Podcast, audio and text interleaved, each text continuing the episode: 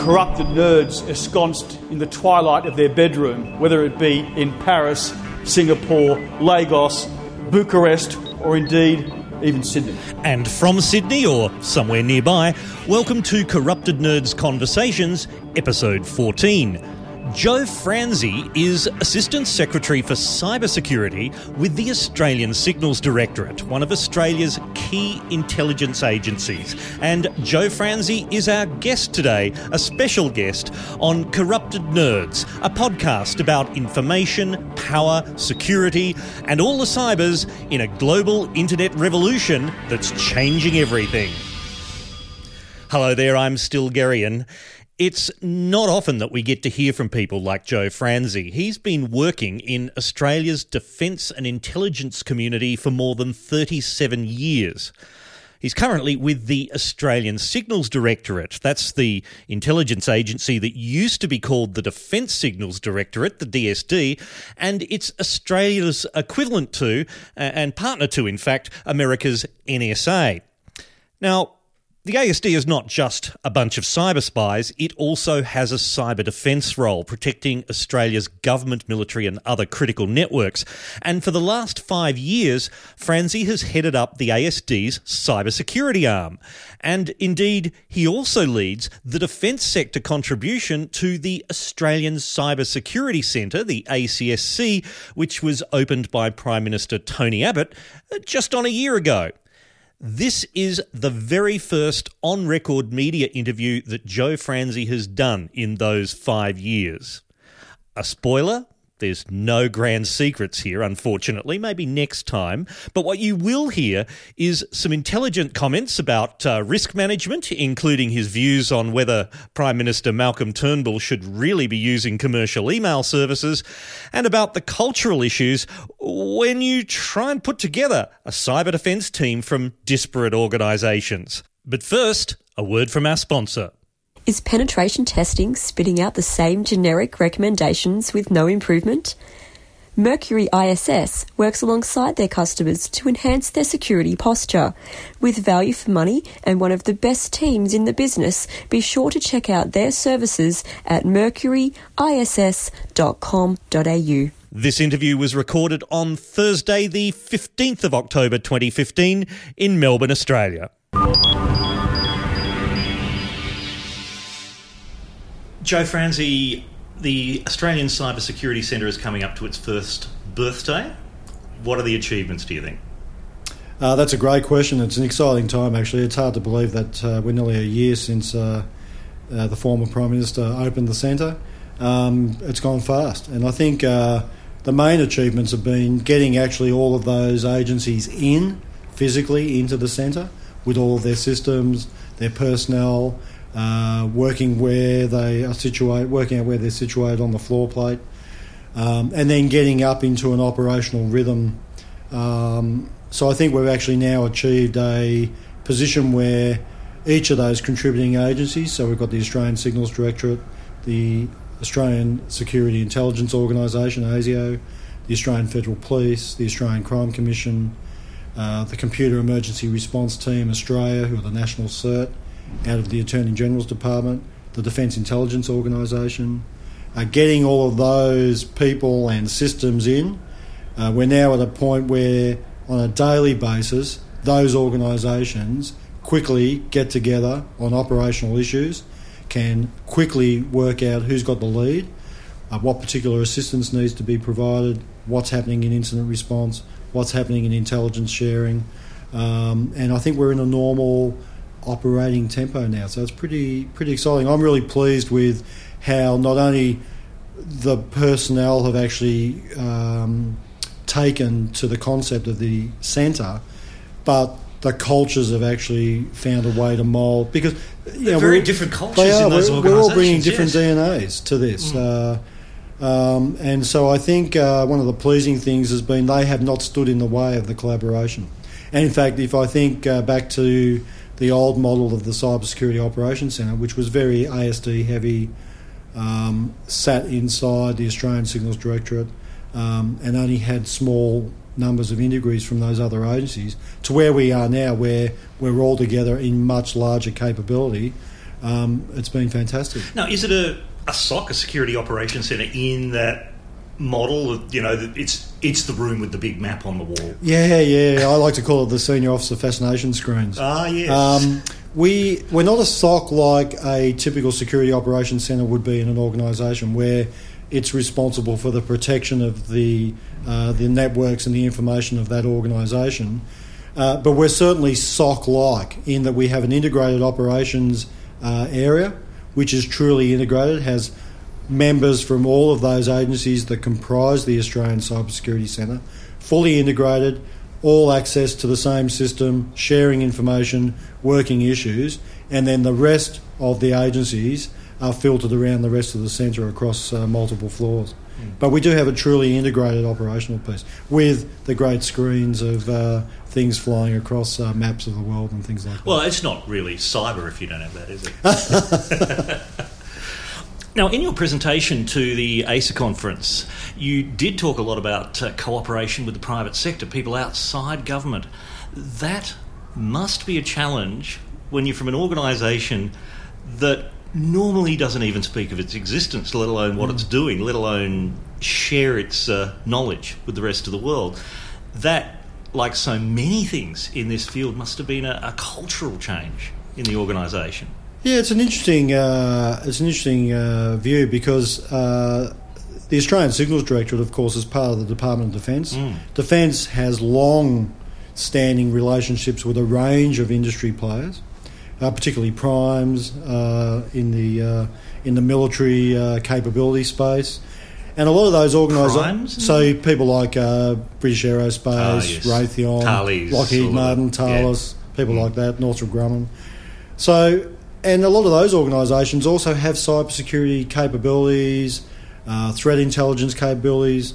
Uh, so, for a number of organisations who ASD already had ex- standing relationships with, this was not a challenge. It was really just about how we actually use the relationship differently. Um, and again, the Australian Signals Directorate has been an information security organisation for well over 60 years, so it has had long standing relationships with particularly the defence industry sector, but also other parts of the private sector as well. Um, I think the real challenge has been how to get more efficiency out of those relationships as those other agencies came into the centre because ASIO, Federal Police, CERT Australia in particular, who are the national CERT, had a lot of those relationships as well. All for different reasons, but with the same organisations and in a lot of cases the same people. And so yet- we've actually found ways to get better efficiencies out of that. And I, I guess, though, as you, you mentioned before, operational tempos differ between certain organisations. I'm sure, you know, that uh, uh, I won't sort of dig down into the detail of that, but that just. I, again, it's how you organise that stuff must have been the challenge. It's not technology, it's not understanding the cyber threat and the threat landscape, because as you say, everyone had a view on that. It's even little things like terminology Yep. or or you know we fill out a well not a form as such but yeah you know exactly how you communicate this stuff Yeah, well, when uh, Major General Steve Day, who was the first coordinator of the centre, um, when we were looking at how we actually formulate the construct, uh, he was very uh, determined around getting the concept of operations right and actually working that through amongst all the agencies that make up the centre. So I think we'd actually work through the kind of detail of how we thought we would operate, which gave us a framework then when we got together. Uh, so, what are the things we actually really need to tweak and what's working, what's not working? Um, uh, but I've got to say, of course, a lot of these agencies do have a history of working with each other on a range of missions. Uh, so, the Australian Signals Directorate with law enforcement, uh, the Australian Signals Directorate with ASIO on a range of missions. This was just another mission. Um, I think it's really just making sure that the op tempo, because I think you're you're hitting to an interesting uh, issue, making sure the op tempo doesn't leave anyone behind. That's the real challenge here. Uh, because again, uh, defence can be very operationally focused because that's its DNA, and can kind of what I would call go up the guts with plenty of smoke, and leave a few other organisations behind. So you've really got to there's not a one size fits all of this, but you've got to play to your strengths and get to a tempo that actually works for everyone. Well, uh, a friend of mine who, who worked in military intelligence back in the day, he said uh, of, of, his law enforcement uh, partners, colleagues, however, however, you want to refer to them, he said that they have the disadvantage that they have to get evidence that will stand up in a court of law, which slows them down because they have processes to follow. And he said, us, us not so much. I think as an Australian citizen, I'm very thankful that our law enforcement colleagues uh, are very detailed in mm. their uh, evidentiary process, uh, which is a challenge in the cybersecurity space, particularly with uh, serious and organised uh, cyber-enabled crime. Um, and I've got to say that one of the learning experiences I've had in the last year is just how capable the Australian Crime Commission and the Australian Federal Police are in this space, and how they confuse what we can provide as intelligence with their own intelligence sources, but understand the law enforcement implications and what's actually happening in the uh, cyber enabled crime space because my organisation, we're not experts on uh, criminal activity or. Um, uh, we're certainly organised on uh, experts on the vector, but we're not experts on the actual activity. So it's been a real learning experience for us, and a good one, I've got to say. And that's been, I guess, one of the, the chief cha- uh, achievements of that first year. There, have there been any big wins that have been able to be talked about yet? Um, I think there have been in some of the crime areas. I think some of the work around uh, working with in, uh, businesses on uh, things like distributive denial of service for Bitcoin. There was a, a campaign. Um, some of the work that law enforcement have done with us and other agencies in the centre has been uh, uh, promising. I think some of the work around ransomware and uh, again a major campaign that's affecting a lot of uh, uh, individuals and small to medium enterprises in Australia. I think that's been uh, impressive, and I think uh, the work that CERT Australia does in terms of its uh, information exchanges with business. Um, again, meant that we don't have to reinvent the wheel here. We, ASIO and the Australian Signals Director, for instance, can leverage off that. So, yeah, it's been been a great year. Now, in your presentation, you did talk about risk in particular, and I wanted to pick up on, on just one of the items, which is that many organisations say are more risk averse than they need to be in certain areas. Could you expand on that thought a bit? So I think uh, there's that always that tension between um, uh, uh, implementing new technologies, particularly some of this disruptive technologies, uh, allowing uh, individuals to bring their own devices and use them on the network, and uh, getting a separation between personal information and use versus corporate or organisational information and use. Um, and I think uh, in the old days, IT security areas, it was easy, just the default position would be no. And I think it's taken time for organisations to move out of that risk adverse sphere and move more towards, well, let's actually make some risk based decisions and make balanced and informed decisions. And I think we're actually seeing improvements not only across in government, but in the private sector as well. In fact, the private sector is probably leading uh, because some uh, parts of the private sector, this is their business. Um, but uh, I think uh, I think we're seeing a, a, certainly an understanding of the difference between being risk adverse and ha- understanding what your risk appetite should be, and uh, as I said in my presentation, CEOs and boards actually having that conversation and understanding where they actually need to be. And of course, again, won't be one size fits all. What I found particularly interesting, I, I, I in fact tweeted this point during the, the presentation, is that the same kind of conversations are now happening in government organisations, such as from ASD, and we hear that from the others as well, and private sector infosec companies. They're both talking about the risk-based approach. They're both talking about um, you know appropriate risk.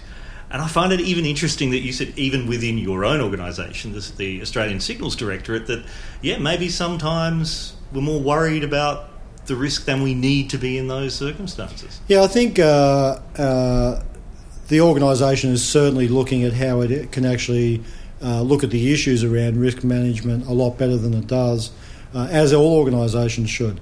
Um, and as I said in my presentation, this needs to be a continuous uh, uh activity as well. So I'm pleased that uh, our organisation is actually seeing this as a serious board issue and uh, will look to address it accordingly. As you're seeing in the larger Department of Defence portfolio, they're doing the same kind of work as part of the first principles review. In, in this time when we see all the headlines about threats at every level, from the nation state actors that are, that are front of mind for, for your organisation down to just people trying to stop their, their kids getting into trouble online or whatever it might be. What do you see as the biggest threats here? And uh, are, are things really as scary as some of the, the doomsayers would, would make out? Well, I think the threats are you know, they're certainly uh, pervasive, they're persistent, they're certainly across a wide range of um, areas, industries. They affect all of us from an individual level right up to large organisations, be they government, be they corporations. Um, so I think the threat is certainly real. Uh, we see it every day. But again, I think as we, in our information security advice, always talk about making good risk based and informed decisions, you've got to, uh, you know, understand what's, I think, as Telstra quite rightly put it, around the five knows of cybersecurity, understand the volume, value of your data, um, who's got access to it, what are you doing to protect it, etc. So I think if you actually, from an individual perspective, right through to large organisations, if they looked at that, uh, that would be a great starting point. Uh, for me, I think there needs to be more focus still on getting those, what I would call ICT hygiene basics right. Uh, and uh, I, I think that's an area where government can assist small to medium enterprise in providing them that advice. You don't need the industrial information security manual that comes out of the Australian Signals Directorate if you're a small organisation with five employees. But what you do need is some kind of best practice advice that you can implement that will give you a starting chance and at least protect those particular information and uh, assets that are most important and valuable to your business. So, for ordinary person, family, you know, at home, they don't work in a critical industry. They're they're just doing what well, I'll call it a normal job for for for one of a better word.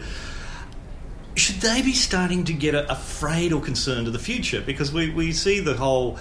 I mean, the Americans would talk about cyber Pearl Harbor, uh, and obviously that sort of rhetoric doesn't quite resonate in Australia, but you know the cybergeddon, the SCADAgeddon when all the power grid goes down, the re- the refrigegeddon when all of our appliances on the Internet of Things conspire against us and and are monitoring us. I mean, smart TVs I've spoken about before. Well, they've all got cameras and microphones in them, and they're in bedrooms and living rooms and hotel rooms around the world.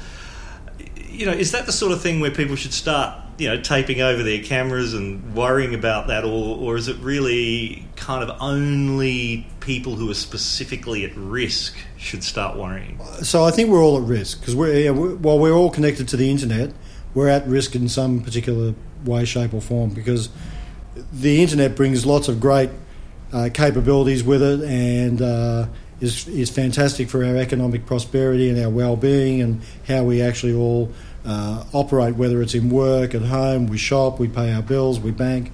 So it brings lots of greatness with it, but of course it brings lots of risk with it as well. And there are lots of nefarious uh, individuals and organisations out there to look to exploit those vulnerabilities and um, for whatever particular reason. So I think it's less about. I don't. I wouldn't advise citizens that they should ever be worried about this. What they should be is informed alert, they should actually look to embrace the opportunities that the internet and all of these particular devices uh, and systems provide. But they need to do it in an informed way and look to apply the appropriate security mitigations that are applicable to them. It just occurred to me as you said that this is really like using the motor car the motor car is a dangerous thing. It can kill you if you get it wrong. So you make sure you maintain your car, you put your seatbelt on, you make sure you lock it so no one will steal it. And there, there is still a risk to society in that there are deaths and injuries each year from this vast use of the motor vehicle in society, but we don't go running around like Chicken Little and going, "My God, my God, the car is going to kill us." We just get on with our lives. Yeah, and I think uh, I think uh, that's you have to uh, approach the internet, I think, the same way. But I think government's got a role to play here in terms of um, uh, the appropriate security advice, the appropriate privacy laws, appropriate protections, um, enabling uh, economic prosperity through the use of things like the internet. And that will only occur if you can do it in a trusted, secure, and resilient way. So that's where not only government has a role to play, but particularly uh, industry with us as well. And of course, citizens are part of that. Because at some point, we're all interconnecting, and citizens could be part of that kind of supply chain and could be the weakest uh, kind of uh, link. So there are things I think that you're seeing now more uh, software companies and more IT hardware providers looking to build security functionality in that's transparent to the uh, to the user. I think a great example I think of in my own personal life is what the banks have done here, and other elements of the financial sector. In a lot of the educational advice that they put up on their websites, which is easily digestible, understandable, what the threat's like, what the banks are actually doing about it, um, and then also taking decisions about security solutions out of your hands. They've done it all, and it's all kind of transparent to you. I think, as a brilliant example of that, I'll throw in when I stepped off the plane in Melbourne the other day, my banking app on my phone popped up a message saying, Are you flying overseas? If so, give us a call and let us know where you're going and when. And I thought that was a beautiful beautiful thing. Yeah, was it? It's, it is good. I, have had the same one, and you can see. So they're looking for. Okay, so if uh, Still advises us that he's flying to uh, to the US, then we see uh, credit card activity there. We won't suspect it's suddenly fraudulent. But if you say no, I'm not travelling overseas, and then activity suddenly appears on your card coming from some part of the US or the UK or wherever, it's great, yeah. Well, it is. I remember when I forgot, I stepped away from an ATM in Bangkok, and before I'd even finished putting the 2,000 baht in my wallet, my phone was ringing, and it was the bank. Glorious work. As one last question, then, the skills shortage. We are desperately short of skilled IT people, generally, security aware people, even more so. And I even heard at uh, the ASA conference that while we're short of incredibly skilled skilled people like penetration testers with five to ten years experience.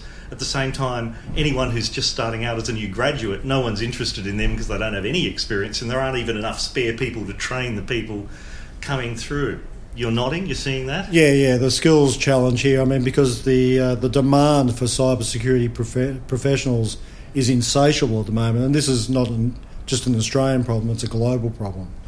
Um, so there aren't enough people coming through the system to actually fill the job vacancies that actually exist. And you're right, people want also they want experience. Well, that takes time to get. You know, the future solution to this, as a number of speakers have said here at ASA, needs to be really down with our kids at primary school or probably even beyond. And of course, I think it's going to be, if we get this right, it's going to be easy because they're digital natives. But this is a long battle. I mean, it's going oh, to be. A... It, it is a long battle, but there is no quick term solution to this. Uh, although I think there are some initiatives that uh, that uh, countries and organisations could look at, things like uh, re uh, reskilling existing workforce, looking for people with particular capabilities and aptitudes, and reskilling. And I've already seen that in both government and in uh, industry. working closer with academia and industry to come up with solutions in this space. Um, you know, I'm pretty excited about some of the stuff we do at the Australian Signals Directorate with our small little effort. Uh, we run um, uh, work experience programs for years 10, 11, and 12. We run targeted um, uh, crypto, uh, cryptography and mathematics uh, week surges for girls uh, in the Canberra area. Um, we run cadetships, we sponsor cadetships, we sponsor intern- internships. So this is us doing our little piece to try and uplift the capability within the nation. And we're already starting, we've only been doing this since 2012, and we get great support out of the Department of Defence with their schools outreach program. Um, we're starting to see now young men and women who came through when they were doing year 10, year 11 in our work experience program coming back applying for the intern program, and some who've graduated are coming through our graduate program as well. So I think, again, if other organisations look to do the same, then you'd get a kind of force multiplier effect as well. Interesting point to end on. Joe Franzi, thanks very much for your time. Thanks, Still. Pleasure to be here. With the rise of email phishing and social engineering attacks, you'd be foolish not to see how your company is faring. At Mercury ISS, we can help test and secure your organisation against security's weakest link. Our social engineering platform and expertise in this field will ensure that your organisation is better prepared. Be sure to contact them at info at mercuryISS.com.au.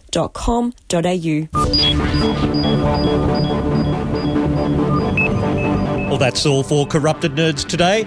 On a related note, I produced this week's episode of Future Tense for ABC Radio National titled Bug Bounties and Pen Testing The Wild West of Online Security. Some of Joe Franzi's comments made it in there, but there's much more. There's a link to that program on the podcast website. The next episode of Corrupted Nerds will be a 2015 wrap, which will appear sometime before Christmas. And listen out for news of what will be happening with this podcast in 2016. Until then, I'm Stilgherrian. Have a good one. Corrupted Nerds is a Skank Media production. Sorry.